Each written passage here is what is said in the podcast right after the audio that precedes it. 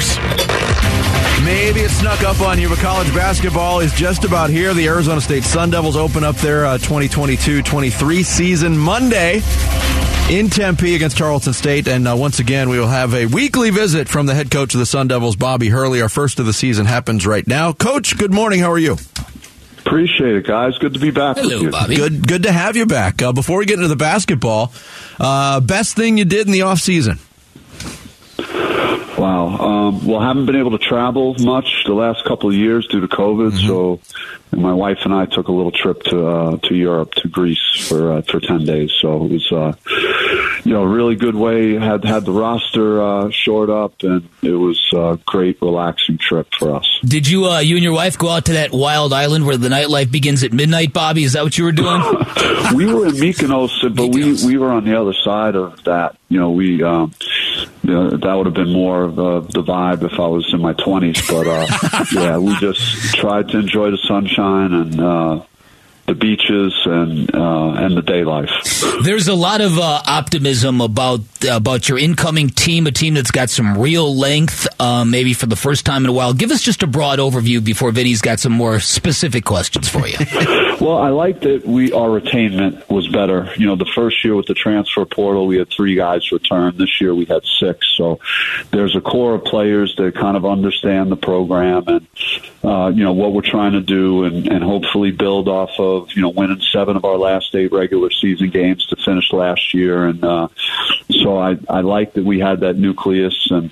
I think we added some some nice uh, transfers uh, to fill very specific needs. You know, Warren Washington, a seven footer with great length and uh, shot blocking ability. Uh, Desmond Cambridge, uh, third team All Mountain West, three point shooter, and we lacked scoring punch last year. So I, I've noticed that he's uh, he's be, he'll be a guy that could do that for us. Uh, Devan Cambridge transfer from Auburn, who played quite a bit on a really good Auburn team last year.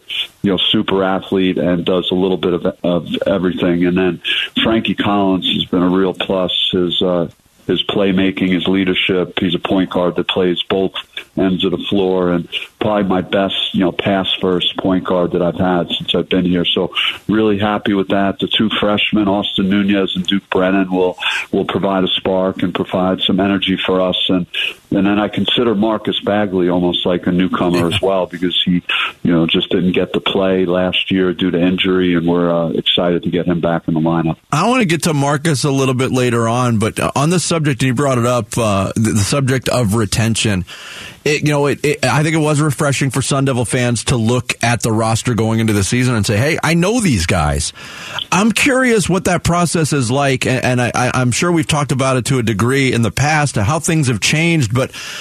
How much re-recruiting do you have to do to ensure retention year to year now these days, Bobby?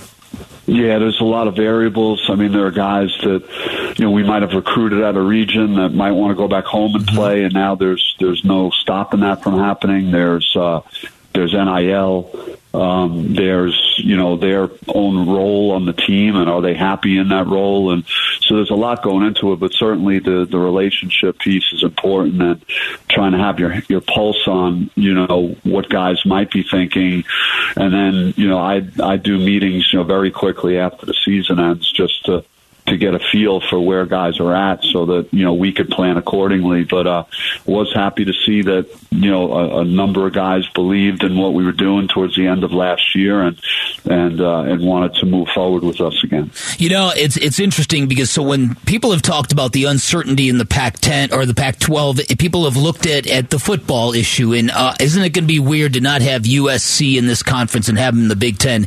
Bill Walton finally spoke out about how weird it's going to be for the, for UCLA if that goes through to be out of the Pac-12. What is your take on all these shifting sands and and and cha- impending change in terms of conference realignment?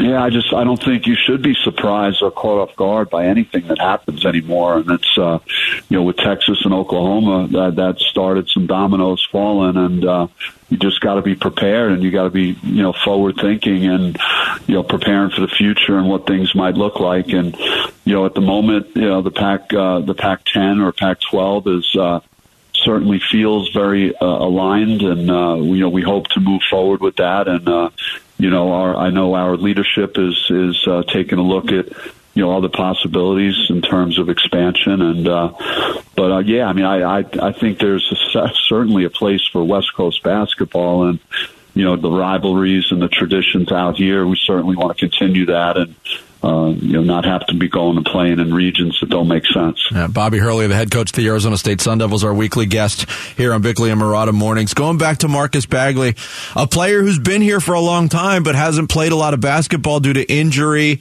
um, and I'm sure it's been frustrating for for everybody involved, especially Marcus. But as you gauge it right now, Bobby, what is his mindset? What's his hunger level at to, to live up to the potential that he came to Tempe with?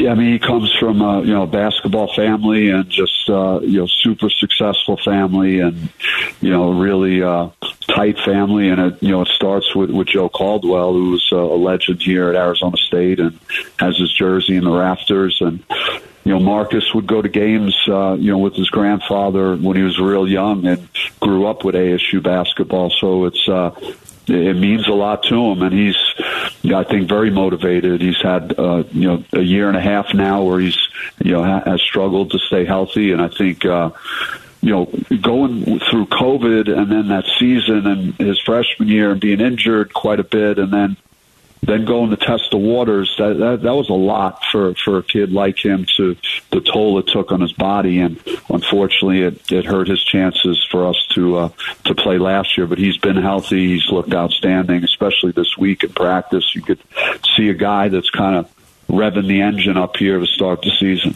When you look at uh, the effect of COVID uh, on major revenue sports, football and basketball, I think your university can make a claim that, that ASU has been probably most injured by that due to happenstance. We know what happened with the football team and, and, and all that. But with you and your program, there, I remember you guys were in Vegas when this whole thing broke. You guys went through disrupted seasons, disrupted practice times. You, you've had a lot of stops and starts I give you a lot of credit for perseverance. Do, do you feel like this is sort of a chance to hit a reset button and kind of re elevate this program? Because, I mean, you were right on it, Bobby. Well, yeah. I mean, the, the season that, that was stopped, it was, I mean, not only for Arizona State, but the Pac 12, it was one of our best years, you know, in terms of going to getting teams in the NCAA tournament. And uh, a number of schools have done a great job in their non conference to, to solidify that. So it was, uh, it was very disappointing, the timing of it. Um, and then you just felt like you were dealing with stuff all the time, nonstop for like two years. And, and the whole world was, but just in our little bubble, it was, uh, you know, very frustrating. You know, our sport is very routine driven, and it was uh, it was hard to get into a groove in what we're doing. I I feel like we could breathe right now and just you know um, prepare as as we normally would for a season, and we've had great practices and. uh you know we're, we're preparing to play a team that's that's really feisty and plays extremely hard on Monday. So trying to get our guys to understand how difficult Monday's game is going to be because they're uh, they're a team that was uh, Tarleton that was down three at Michigan last year and down one with eight minutes left at Gonzaga and is is, is going to come into Tempe and won't won't be intimidated at all. So just looking forward to to these matchups and getting the season started. Uh, we got one big burning question remaining going into this season, Coach. Oh. you, you going back to the suit, or are you going back to the, the, the coaching attire? Well, it's going to be a little bit for everybody. So it's I'm I'm going to wear a suit, and ah. I believe the rest of my staff is going to go a little more casual with the quarter zip and the and the, uh, and the slacks. So everybody should be happy. I'm yeah. covering covering all my bases. that's that's part that's part of the uh, the, the, battle right there, Coach. Uh, like I said, it's great to have you back on the show weekly. Uh. Really looking forward to seeing what this team uh, this year's team looks like, and we'll talk to you next week.